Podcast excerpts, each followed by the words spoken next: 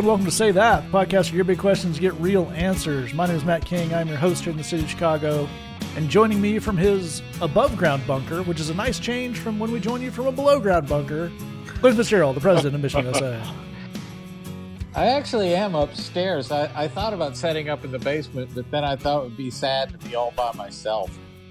Yeah, anytime you're all that you would describe yourself as all by myself in the basement is probably not great. yeah. Also joining us, director of Mission USA Productions, Jed Brewer. Oh man, Sadness Bunker is my favorite emo record. yeah. Joining us all the way from Christ Community Church, one of the pastors at Christ Community Church, Saratoga, Tennessee, Lee Younger.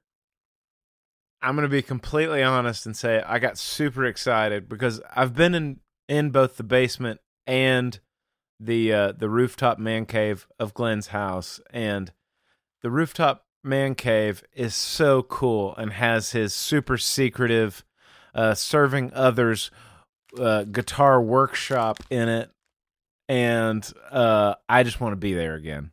Yeah, yeah. That the the the uh, the guitar skunk works is a is a powerful. Oh man, that's so cool. Uh, so uh, again, there's so we're all dealing with the changes. We're recording the second time here, as uh, we mentioned before. The state of Illinois is still on a statewide stay-at-home order, and that leads me to declare an expertise emergency. Emergency, because, gentlemen. Here's a real conversation I had with my beloved wife. Uh, on I believe it was Friday when someone I believe it was uh Glenn's wife was checking in with her asking, "Well, how are we all doing with quarantine? How how are all the ladies doing?" They had like a FaceTime call, and uh, I was I was asking Janet, "Well, how how do you think you are doing quarantine?" Said, I think I'm doing fine, and then she looked at me and said, "It's not that much of a change for you, is it?" And here's the thing: true, and it hit me in waves how true that is and how hurtful the truth makes it. Because particularly uh, Glenn, Jed, and myself all worked from home beforehand, so I feel like we have some expertise to offer the people who may be a little bit new Oh. to this experience. Oh yeah, Some quarantine top Well, tips, know, if I- you will. yeah. I think I- if I might jump Please. in on that, I think the main thing is just, and this is right off the top, no pants. There's there is no reason for you to have pants on. Mi- Probably Jed could not count how many times he's you know sent me a text or a phone call and said, you know, "Hey- hey, let's go get a hamburger, and I've said, okay, let me put my pants on. That's that's a universal. that is true. Life looks different, and I have to say, a whole lot better, in sort of a Garden of Eden kind of way, if you've got no pants. In most work environments, it's deeply problematic for your boss to share with you whether or not they're wearing pants. But again, that's part of the, the, the loose culture that we're trying to share with the people. Yeah, well, you know. Uh, what else we had? Because I think there's a lot of articles and stuff going on around now. People who've never done this with like, I think you should you should change into business casual when you get up, and you should uh, keep a, a strong difference between. And uh, here's what we know is from as you guys work from nobody's doing that. Everybody's got on their sweatpants. Yeah. Everybody is nesting in their their home office situation. It's fine. You just gotta I'll- go for it, Lee.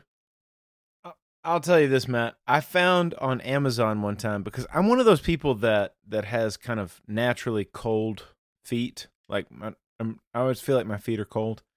Um, I I found uh, a, a type of slipper or house shoe, if you will. It's made by a company called Baffin, and they're basically, and this is so exciting for me. They're basically tiny sleeping bags for your feet.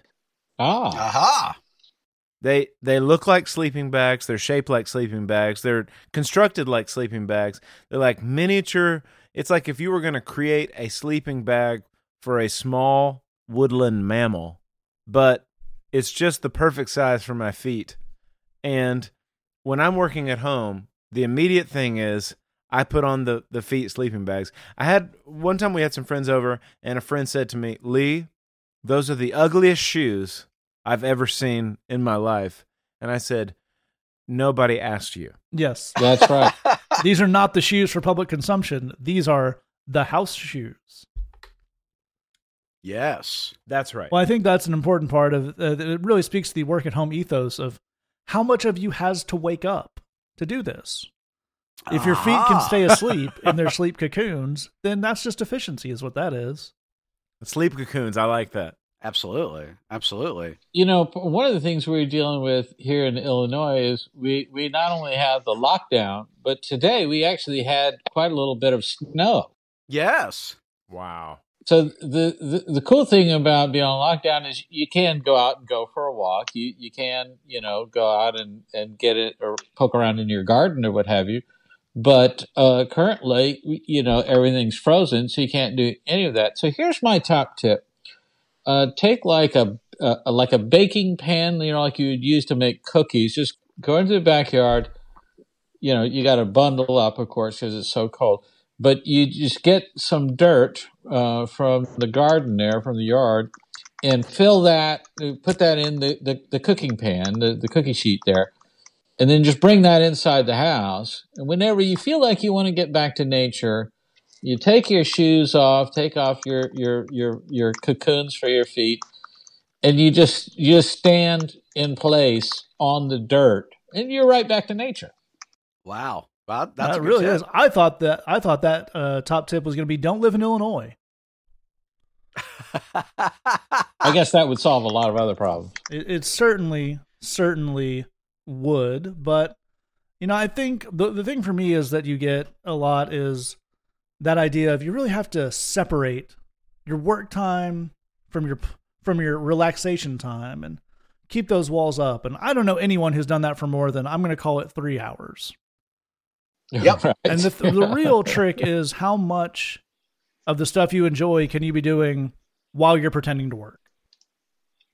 That that's oh the yeah, whole key. totally, totally. like in our in our uh, line of work the the beauty is anything can be sermon research I just went to the Uh-huh. movie you know I, I, I streamed all 14 seasons of this tv show because i thought maybe there's a really powerful sermon analogy in there Yeah, that's right. But yeah, I mean, I, I think you, you when you're when you're inside, you know, it's it's tough because you know you you're you're used to kind of being not at work when you're at home if you don't normally work from home. But you know, for us, you know, we've developed that skill of you know watching a TV show and texting as if we're in work mode. I think that's a that's a top tip right there. yeah absolutely right i mean i think the thing is what can you convince your boss is quote unquote for work if you're saying someone has to keep a timesheet or keep track of that what can you do to the betterment of this company Yeah.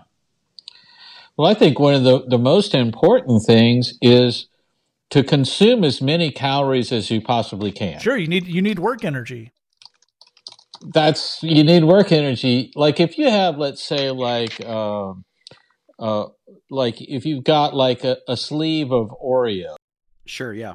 just go ahead and power through the whole sleeve. Well, you've got a fuel for the day ahead, obviously. Yeah, I mean you're gonna you're gonna feel nauseous partway through. You got to press through that. Well, and that brings us to one of my big work from home top tips is you have to accept you're going to eat the whole sleeve of Oreos. So you have to kind of yeah, that's gonna happen. make the anyway. bargain with yourself that you're only going to take two out of the drawer at a time so that you have to wait the well-worn path from your computer to the drawer and convince yourself that I mean I'm kind of getting a little exercise in so that like balances it out right. A lot of working from home is an eff- is an effort in self self hypnosis. Absolutely. What can you convince yourself is actually kind of the healthy alternative? I mean, if I eat half a bag of baked chips when I was going to eat half a bag of normal chips, I think we've really moved up. Yeah, yeah, absolutely.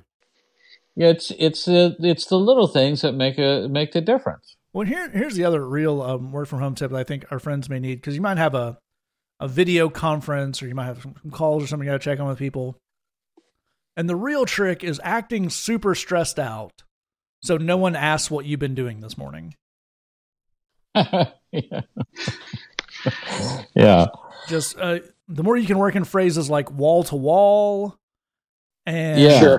Everyone is demanding things of you and just have that kind of harried just staring into that lens Yeah. man I, I hear this one a lot. We're totally slammed. Totally Never- slammed. we're at Absolutely. capacity Yes, absolutely. Was I totally slammed by another character in the Mortal Kombat game I'm playing? Technically, yes, but still totally slammed. It was a fiduciary fatality. Am I slamming Oreos? Yes, I'm slamming Oreos. I'm totally slammed right now. I slammed the totality of them, thus making me totally slammed. There you go. so much of the business world is apparently people just torturing language to the point that it doesn't mean anything anymore. And it, work from home is really a chance to make that work for you. That's And right. That brings us to maybe the, the best work from home tip that I can possibly imagine, which is don't be too productive too early. Sure, yeah. Oh yeah. You know, we're, we're big fans of setting reasonable expectations. Absolutely. Yeah, you you know, if you work real hard first thing in the morning, you can pull something. Absolutely, you can. Absolutely. You, you got to pace yourself, man. You know, you, You got to work your way into it. Like, uh, here, here's a here's another top tip. Like, you know, if you're working from home, you're you're bound to be on like a laptop. Here's what you do: is you set your laptop on a chair, just an ordinary, you know, like a kitchen chair. You set that next to the bathtub where you're soaking. That way, you can reach over at any point, type in a, you know, sure thing, Hal, I'll get right on it. And then you go back to soaking. And that's, you know, you're getting your, your nice bath time in there, and people think you're, you're deeply Glenn, that, involved. that seemed to start off with an assumption that everyone who's working from home is soaking in the tub at all times. well, yeah. Okay, I just didn't want that to go by. You just Yeah. threw out there. So you take it to the tub where you're soaking, as you sure, do. yeah, like you do. Yeah. You know, wh- wh- why wouldn't you? If you had the chance to be in the tub all day, I mean, sure, you're going to get pruny, but, uh, you know, i- if you keep eating the Oreos, that kind of pushes the flesh from the other side. That solves the problem. So if you out there in podcast land have ever received an encouraging email, gotten something from one of Glenn's sermons, really been benefited by his his great wisdom and deep preparation, know that that almost certainly involved the tub and a sleeve of Oreos. So on that, You're I declare emergency off. emergency, off. off. Maybe given that visual, a very different kind of emergency on, but that's for another day.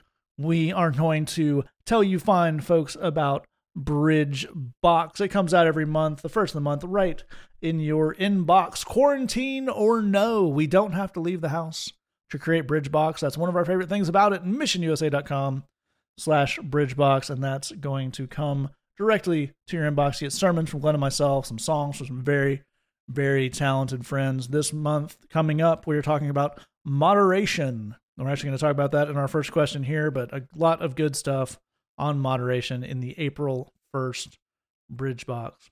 We also want to remind you that we are still running our Bridge service live streams on Facebook Live every Tuesday at 7:30 Central Time. Come on over and check us out. And if you miss it, you live in another part of the world where that's during the middle of the night or whatnot, you can always check out the videos that are immediately archived as soon as it ends. You're going to get some sermons, you're going to get some songs. We got some fun stuff planned with some friends of ours helping us out. So come on over to facebook.com slash the bridge Chicago and help us out. Uh, due to being a uh, man with uh, many, many people need his time when he went to church, we do want to point out that uh, Lee got a phone call and actually had to uh, had to run in the middle of the recording here. So we don't want you to think that he's just sitting there silently the rest of the time. That we, that I very passively aggressively cut all his answers out or anything. He, had to go, so we're all good on that. But given that, we're going to jump to our first question. Hang us all the way to the end. I got some ways to get in touch with us. First question is our April Bridge Box topic, and this is the expanded version we talked about at the bridge. It says, It's hard for me to do things in moderation. If I disagree with someone, I end up screaming at them. If I say nothing, I end up screaming at them or saying nothing. If I have coffee, it's 12 cups or none at all. How do I get to a place of balance? And Glenn, where do we start off with this concept that you're very, very familiar with? I am very. This this is probably my number one weakness. Uh, I I we've touched on many of my weaknesses on this show. this is this is the big one. I moderation is not my thing. I I tend to kind of just all or nothing. Uh, so I I know I know of which you speak. Uh, but I want us to start here because I think part of what gets us uh, in this uh, just kind of all-consuming thing is we're we're trying to say circumstances have driven me to this. Uh, that I, you know, if I miss my flight, I have every reason to be enraged, and and you do. There's no doubt about that. There, there's a basis in reality, but I find that sometimes we're almost escaping reality when we get into these really high highs and these really low lows. That we're we're it's not really about reality. It's it's about sort of you know not being clued into what's really going on. So you know, let's say you. I'm going to start a, a diet because I ate too many Oreos in the bathtub, just as a random example. Well, here, here's what's going to happen is something will come up to anger you or upset you or what have you. And you, there's some little secret part of you that says, Oh, I get to be enraged about this. The diet starts tomorrow. So that's you know that you talk about being a rageaholic or any of those things or you know going to whatever those extremes are. Sometimes that's i'm i'm sort of using this thing as a as a way of eclipsing everything else that's going on with me. And that's an that's an avoidance thing. We want to we want to make sure we're not doing that uh, so here's my question off of that then is what happens when you finally just stop I, I think sometimes we're running and running and running and running because we're deathly afraid of what happens if we just stop. Uh, if, if we if we don't take everything to an extreme, if we don't wallow in every emotion, we don't freak out at every freak out. What happens if we just stop? And I think it's time to meditate on that answer and think about it and work it out. I think what you're going to find is nothing's going to happen. There is no disaster, or there's no, you know, you're not changing events by uh, uh, going to these extremes on all of them. Uh, you, you, may be making life harder than you really need it to to be on yourself. When you just stop, you're going to find peace. You're going to find rest. You're going to find balance. You're going to find that moderation, and that's what we want for you. So that's you know the verse uh, it, that we want to focus on there is be still and know I am God. Uh, you aren't God. God is God. He's able to handle this situation, but you have to be still in order to see that. Final point on this, and I'll kick it over to these other fellows. But I think it's important for us to recognize that uh, a restlessness breeds more restlessness. That if you are around people who are restless, it makes you restless. Uh, I, you know, I'm the kind of person I pick up on body language a lot, and uh, I can be like in a restaurant or, or you know, in an airport or something, and somebody's kind of pacing around frantically, and it starts getting me totally nervous and keyed up. You just want to grab the person to sit down and chill, you know, whatever it is because there's something infectious about that. You know, there's that restlessness. You know, you you end up getting that off of other people. So I think finding ways to get out of those environments, finding the ways of separating yourselves, drawing some boundaries, uh, you know, limiting what you're looking at in terms of your news app and all those kind of things in order to find that restful place within yourself. Yeah, it's a really, really fantastic place to start us off with. And Jed, what role does time play in this? Because Glenn's talking about that that getting a hold of yourself, that that kind of talking yourself down thing. I think that has a lot to do with with the way we experience our life from a time wise situation, if that makes sense to you. Yeah, no, it does. It does. I, I think that one of the things that can stress out me, certainly, and I think it's true for a lot of us, is trying to consume an entire day in one go or an entire week in one go an entire month we're, we're trying to to look at what we expect this day or week or month or year to look like and and we're going to kind of try and deal with all of that right now which is obviously a logistical impossibility but it's also an incredibly stressful thing. The alternative, which is much healthier and I think much more biblical, is to figure out how to just be in the moment that you're in, uh, which is something that we touched on uh, in last week's episode as well. But in addition to being a lot less stressful, the funny thing about being in the moment that you're in is it it will actually help a lot with this whole moderation thing. Uh, I think not for everybody certainly, but for a lot of folks, I think a lot of behaviors that are immoderate start with not paying attention, with with not being present in the moment. You know, if you if you think about the coffee thing, if you know the guy says, "I have," you know, I, I either don't drink any coffee or I have twelve cups of it. I think for a lot of people, they consume whatever, but we'll use coffee in this example. They consume that coffee without really thinking about it, um, without really asking, "Am I still enjoying this cup of coffee?"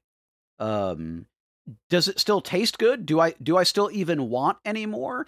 I mean, it's really easy to get into a place where uh, uh whether it's coffee or something else, you keep going because that's just your default mode. There there's more here to be done, so you just you just do more.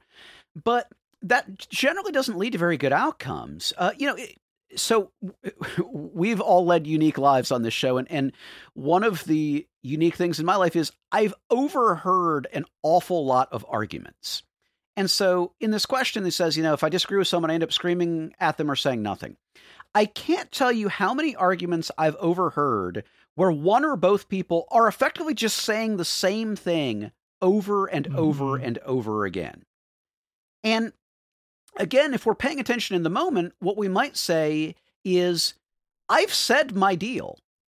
This person has heard the words that I'm saying. They're either going with me on it or they're not, but I've said it, they've heard it.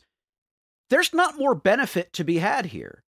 I've had as much coffee as I want to drink. There, there's not more benefit to be had in another uh, cup of coffee. I've said my piece in this argument. There's not more to be gotten out of me raising my voice and saying the same thing again. But if we're not paying attention in the moment, we're going to miss that. We're, we're going to wait for some external reality like there is no more coffee to come in and end it for us. We do so much better to be present in the moment and to pay attention and to know when the benefit and the enjoyment has stopped, and therefore we can and should move on. I think it's a really great point. That's all fantastic stuff. And it really is that point of diminishing returns. And we talked about this at the bridge um, we talked a lot about the idea of enough. You know, when when do you call enough? When is it enough coffee? When is it enough of an argument? Which I think is a really a really cool way to look at that. And you kind of have to be proactive in those decisions, as Jed's pointing out here. Um, you you have to call enough in a lot of areas of life because sometimes the the external circumstances are going to do it for you. You know, Starbucks will keep selling you coffee um, you know, yeah, well, yeah. You can't wait on them to do it. You know, that you know you can you will go to the you will go to the store and get the Oreos for the drawer and convince yourself it'll last all week. And then two days later, you will go to the store and get Oreos for the snack drawer because you're working from home. That's kind of the whole the whole thing about moderation. I think we think of it as, as kind of Jed's describing there as either denying ourselves something we really want. That's kind of self control. That's moderation or making yourself do something you don't want, you know, eat your spinach or whatever. But as we we've talked about before, a moderate life, a balanced life might be another way to put that, is a way to get overall more good stuff. Cup, cups yeah. of coffee, eight to twelve, are not going to be an enjoyable experience. Um, you're just you're just doing them. That's that. So moderation did not deny you the smell and the taste of that first cup of coffee. If anything, it said, We've gotten what we can out of this experience. Let's move on. And, you know, we're raised in an environment of of advertising, of consuming, of, you know, the whole point of YouTube is to get you to keep watching YouTube. Um, that's how they make their ads. The whole point of the infinite scroll on a website is so that you keep scrolling. You do have to to call enough for yourself. And it may not be a muscle that a lot of us have developed because we're saying the external circumstances aren't going to do it. I was at a, a sporting event once. I can't remember. I think it was a baseball game. And I kind of had something to do with the rest of my evening. And it had, it had been a pretty good game. It was two teams I was I was interested in. I was here in Chicago and I was just kind of day out. I looked at my watch during the seventh inning and said, "Well, I think I've gotten the uh, seven dollars out of the tickets. You can guess which Chicago team it was uh, for this Uh, this event, and I don't have to wait till the end. There's no like moral or constructive. It doesn't say anything about my character that I didn't stick it out. It's you know, I got what I wanted out of this. It's enough. I'm moving on. It's a weirdly empowering thing for you to decide that I want to live a balanced life and I'm calling enough is enough on this. That that's a very good muscle to get working out and applies to things large and small. Okay, we move on to our second question. It comes in anonymously and it says, The future is so uncertain. I guess it's always uncertain, but it seems more uncertain than ever. How do I stay encouraged about the future? And Glenn, where do we kick off with this? Well, I I know what you mean. I mean, there's there's so many unpredictable things happen to us. We begin to think, you know, there's nothing we can predict about the future. I, I get the logic behind that. But uh, the the good news is that uh, cause and effect are still in control. Uh, they're they're still uh, happening.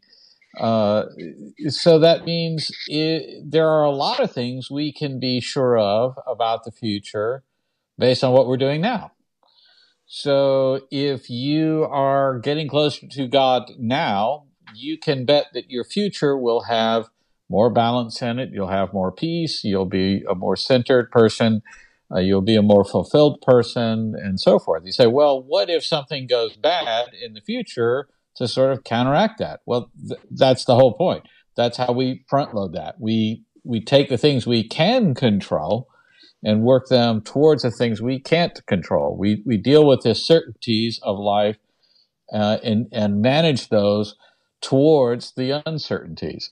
So I think I, I, think sometimes we get stuck in this mentality of just who's to say and no one knows, man, and what all. It's just a mystery, dude.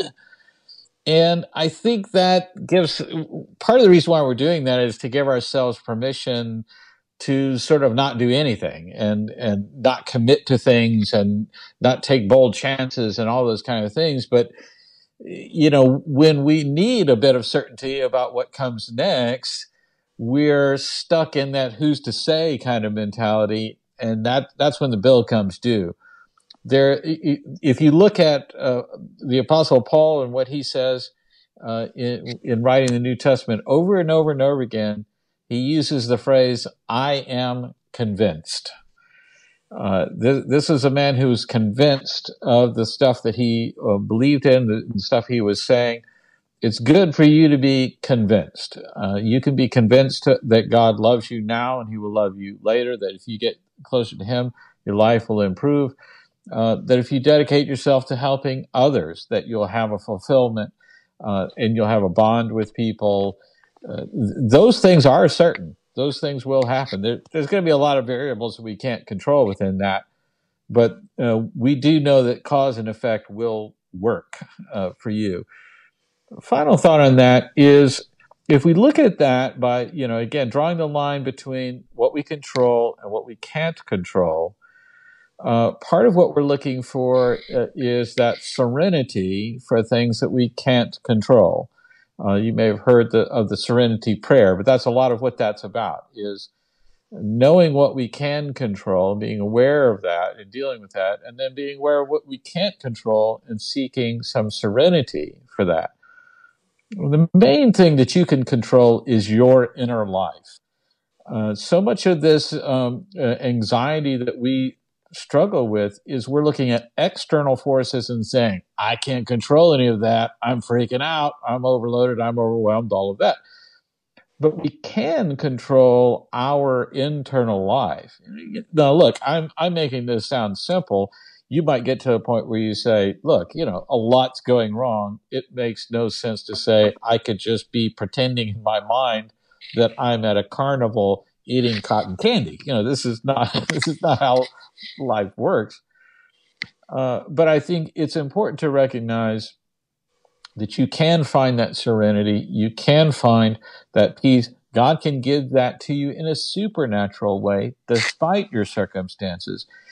And it's important to take control of those things you can control, to take control of your thought process, the way you, that you deal with things internally. You are right now 100% in control of your thoughts. You can take those any way that you want. You can process these things and work through them any kind of way. And we're here to help you through that.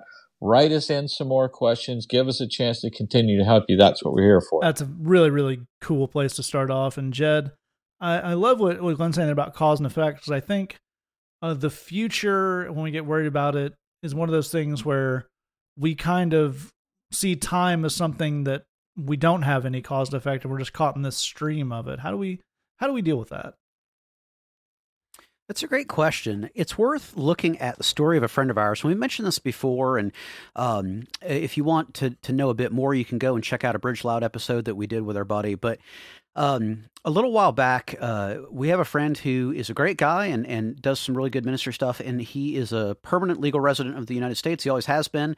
But in the midst of our current political climate, uh, he was actually placed in ICE detention, uh, wrongly, uh, but for months and months and months.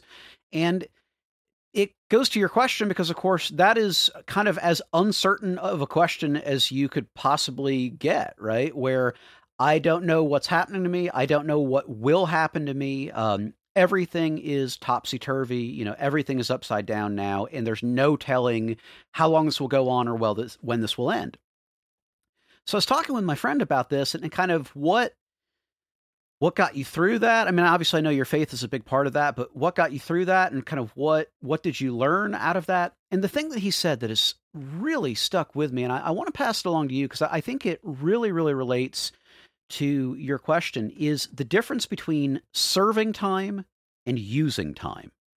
And that these are two very, very different things. That you know, when you think about you, you get a literal prison sentence, and people talk about serving time. There's just this this chunk of your life that uh, you don't get to be free in, and we've we've got you confined, and that's just what it is. You're serving time.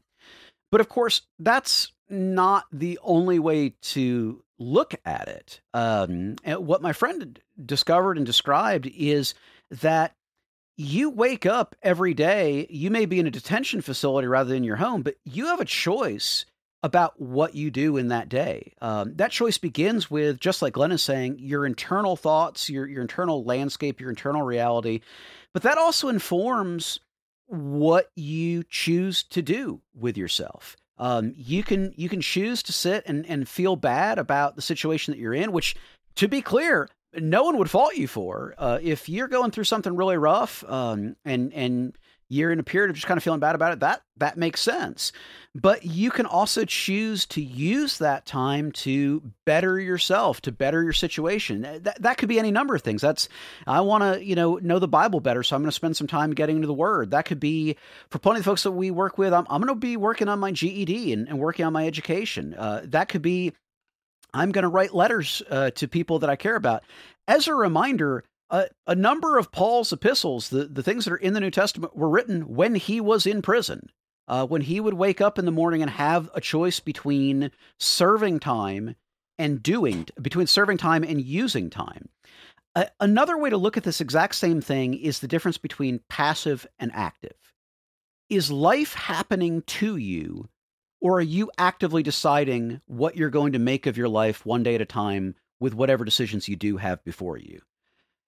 In times of uncertainty, a big part of what happens is we have less control over our external circumstances than we normally do.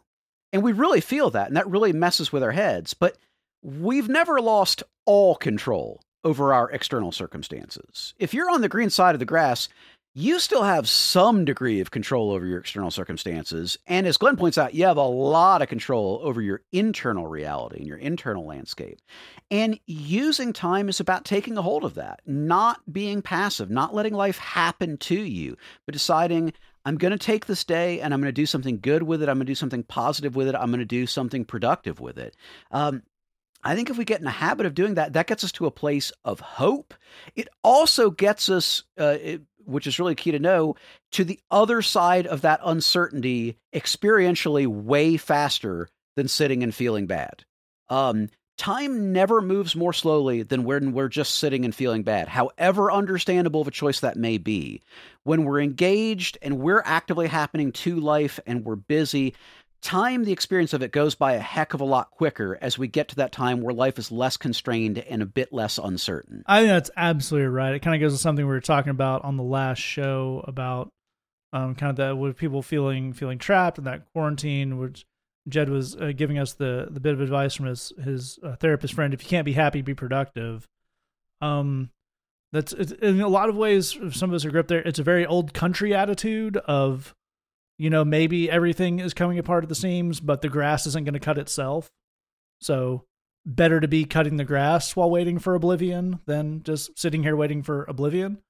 Um, is a very farmer uh, ethic now that I now that I say it. Um, but I think that you know Jesus's advice about the future is kind of as Jed alluded to there. Don't try to take it more than one day at a time. And I think there is implicit in that the knowledge that that'll just short circuit your brain, man. You are not. We are. We you know God. You may have heard it said, and it's true. Is outside of time. We are very much not. We are utterly temporal beings and our perception of time is married to the way we perceive everything you're not and i think you pointed out in your question you know the, cer- the i guess the future is always uncertain but it seems more uncertain than ever i was listening to someone uh and as an english professor give a lecture about the the kind of the insane idea you've probably heard it put this way they say it a lot in, in sports of something becoming increasingly inevitable they say, well, it was, it was inevitable that this team was going to win, you know, the the win the league, but it's become increasingly inevitable. The point this person was making was that's such a weird hiccup of the English language because inevitable is a, is a fact, is a statement. If something is inevitable, it can't be evaded. You can't be more inevitable than you were. You know, th- if something is uncertain, that is its state. It is not certain.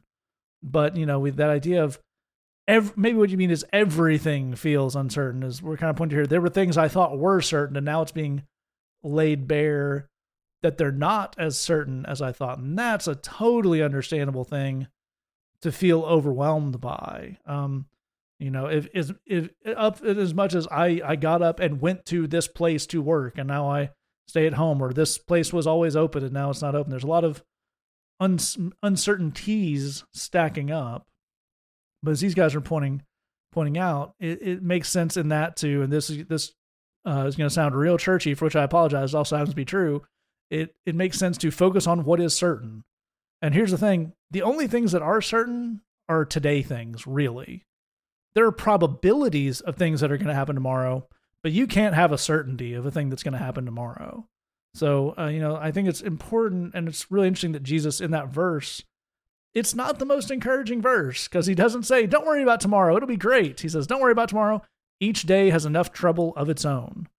And a, a lot of these things, we're talking about anxiety, we're talking about these kind of things building up. You dealing with the actual problems that are in front of you today is going to be more emotionally manageable and more helpful than stacking up the uh, possible problems that might come after that and after that and after that. And it's going to lead to a lot more happiness in general. We're going to move to our final question here. It comes in anonymously and it says, Sometimes fear comes on me all of a sudden. I feel shocked by it and overwhelmed. When that happens, I want to just disconnect and ignore reality. But I know that's not healthy. I also know I can't give in to the fear. So what do I do? And Glenn, where do we kick off? Well, I, I totally get uh, what you're saying here because, you know, to be honest, you know, in, in our line of work, you know, we we flirt with being overloaded a lot, and when you get to that point where it's just, you know, you're you're kind of uh, near the end of your capacity there, and then something big kind of happens, you feel overwhelmed. You feel like, okay, I, did not have bandwidth for this today and I can see now I shouldn't have, uh, you know, uh, left myself so little uh, reserve to deal with. And when you get to that point of feeling overwhelmed, every little thing that happens after that is just another blow to that. You just feel like you're back on your heels, and it's all happening to you, and as if you're just reacting to things. You're not being proactive the way we talked about last week.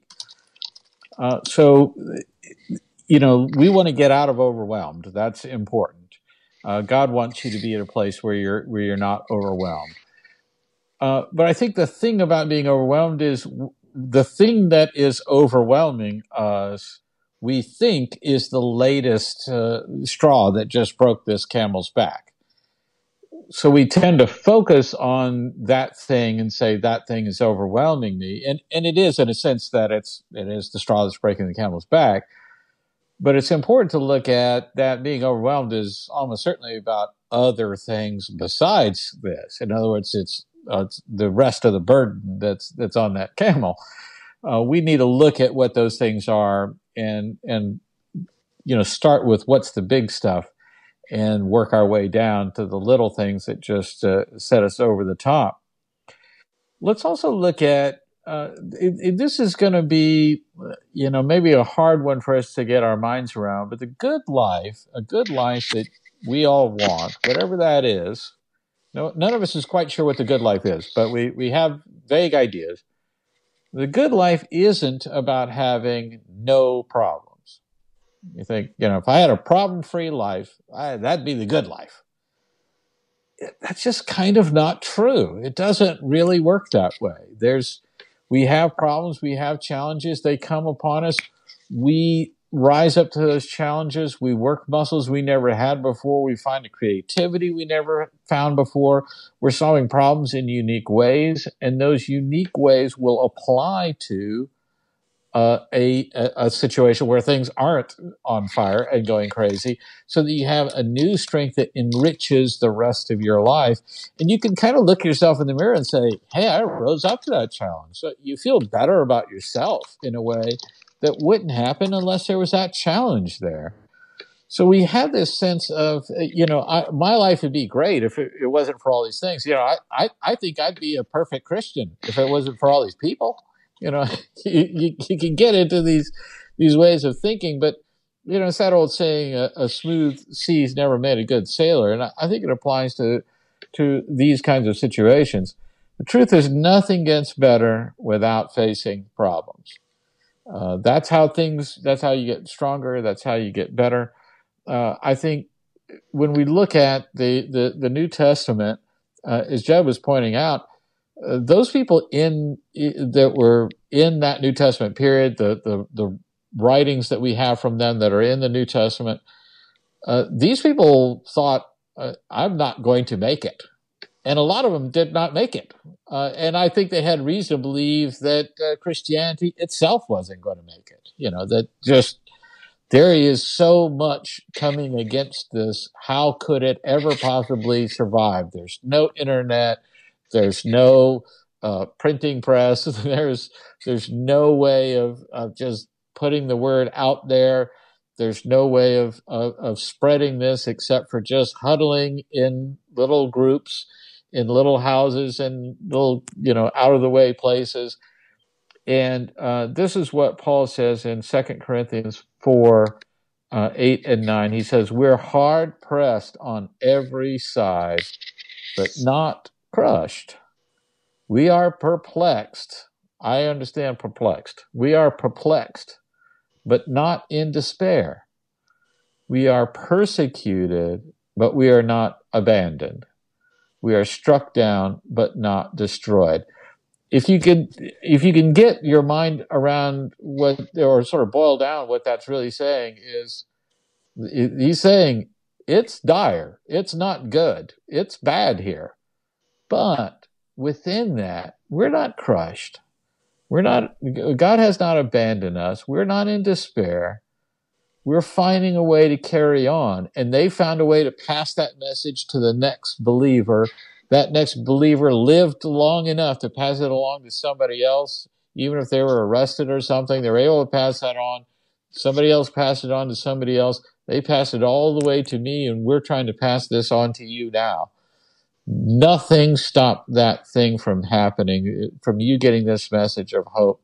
So you're going to receive this and you are going to pass it on because even though you feel struck down in some of the circumstances you're dealing with, you are not destroyed. You are not abandoned. You are not left alone. We're here with you. We love you. Amen. That is all exceptionally true. And Jed, where would we take it from there? I agree with everything Glenn said, and that's awesome stuff. Let's pull the camera back a little bit and take a look at kind of three separate cases of of uh, fear and, and feeling overwhelmed because they're the funny thing about the English language is we can use one word to describe very, very, very different circumstances. And so, uh, depending on what you're dealing with, we want to kind of look at some different plans of action. Uh, the first is maybe you're leading, at least in a season, a, a bit of a high stress life. And just like Glenn is saying, you have days or weeks or periods where there's just there's the straw that breaks the camel's back, and it's and it's one thing uh, too many, and now we're we're really overloaded, and we're we're feeling overwhelmed and feeling kind of kind of cruddy. Uh, and he gave some great advice on dealing with that and, and how to look at that. The next thing that that can be going on is more of a thing where um, it's not so much that we're leading kind of a high stress life and, and periodically it, it really just is too much is there is at least an area of our life that we are well and truly afraid of. Um, there's a thing that is really, really messing with us that we feel really, really concerned about. And we need to get some peace about that thing, and we're not sure how to do that. Um, and certainly, if you're in a period like that in your life right now, today, I think you come by that very, very honestly. Um, that's a great time to uh, find a counselor, to find a therapist, uh, and we would love to help you do that. Um, if you're not sure how to begin that journey, if you're not sure how to find that person, we'd love to help you with that. But having a person that you can talk to about your situation, that you can talk to about your life, that you can talk to about the things that you're afraid of, um, is going to be a very, very big part of how we move forward on this stuff. Um, that's going to include probably figuring out how to think about our situation differently. That's going to include probably um, looking at what aspects of our situation we do have some control over and what decisions might make sense. And it's also going to include some coping mechanisms of, you know, how do we deal with the, the fear that is that's still left over and, and the, the anxious thoughts that are still there.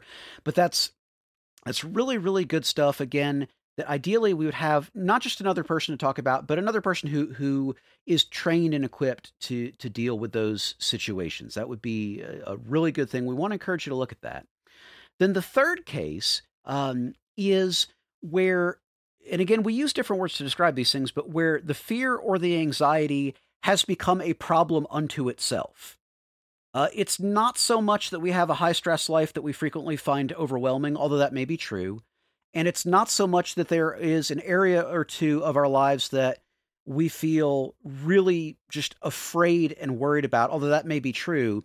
It is more that anxiety and fear has kind of taken over our life.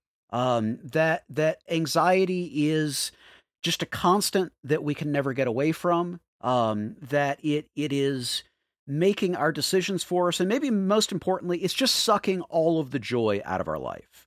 Um, that's kind of a, a third case, which again is different than the first two. It would be easy to, to kind of lump these together, but they're they're all a little bit different.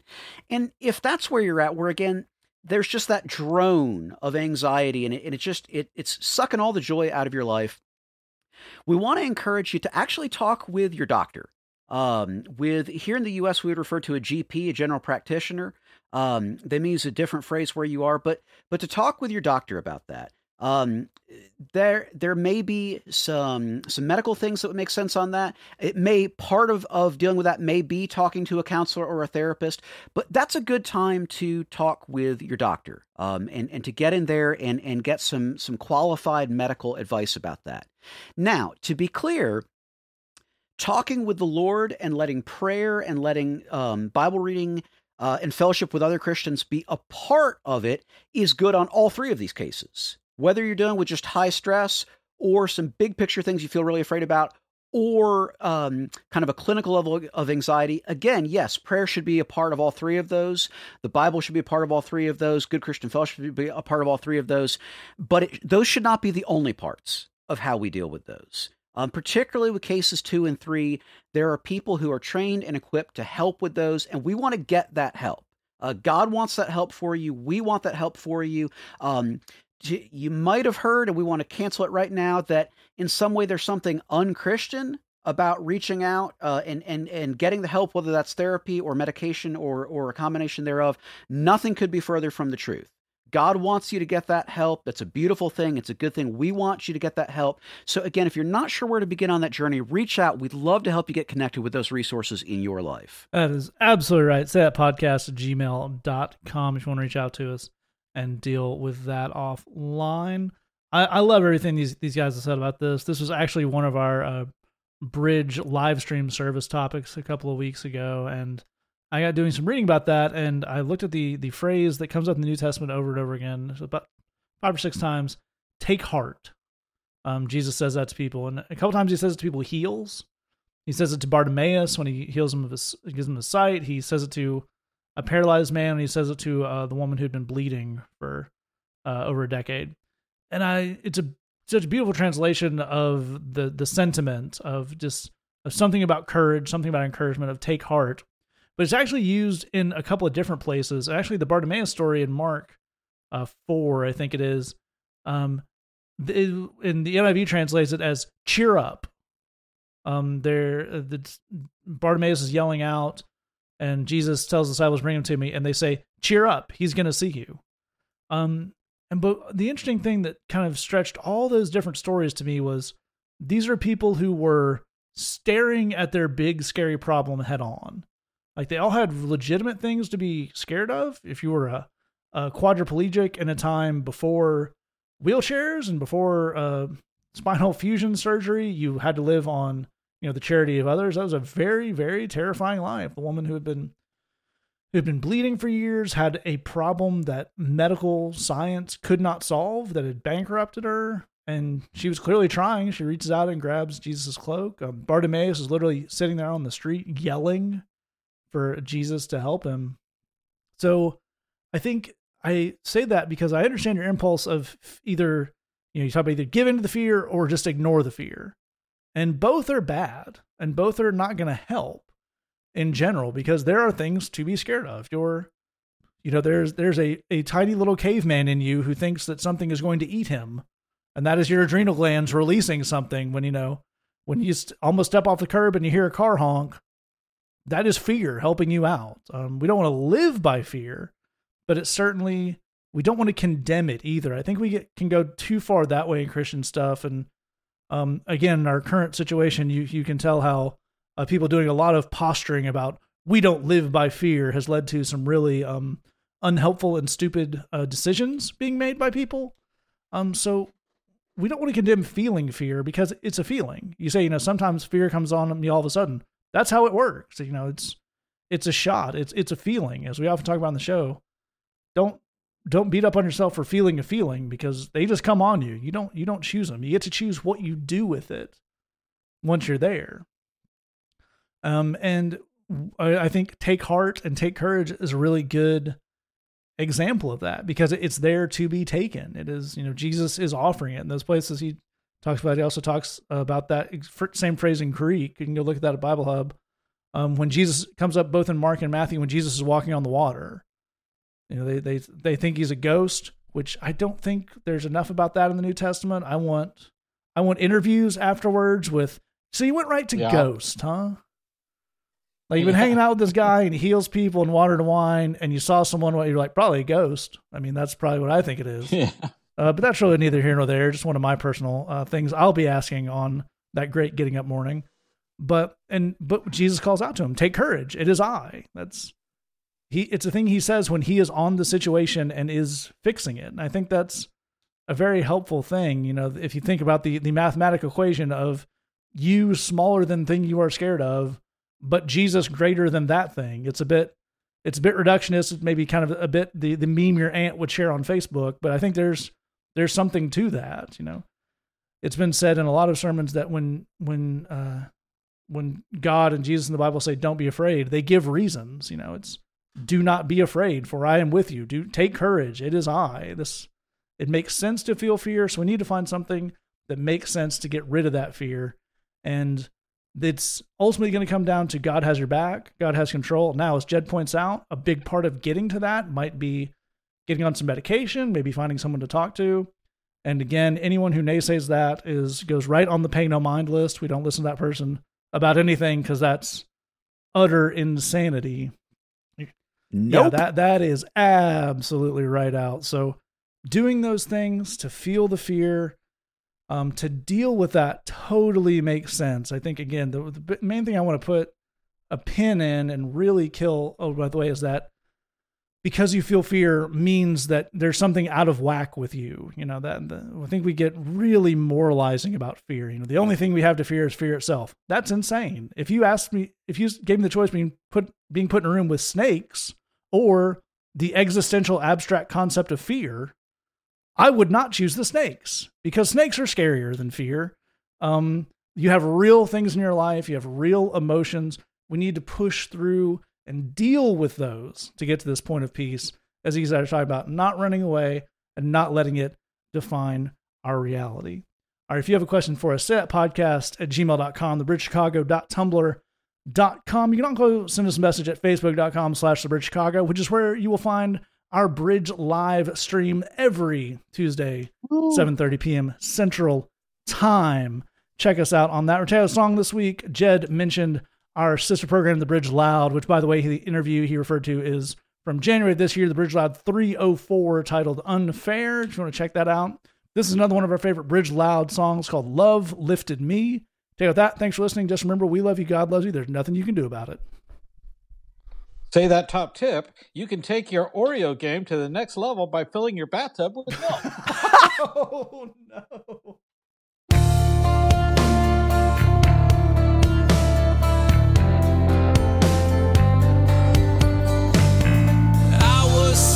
sinking deep inside.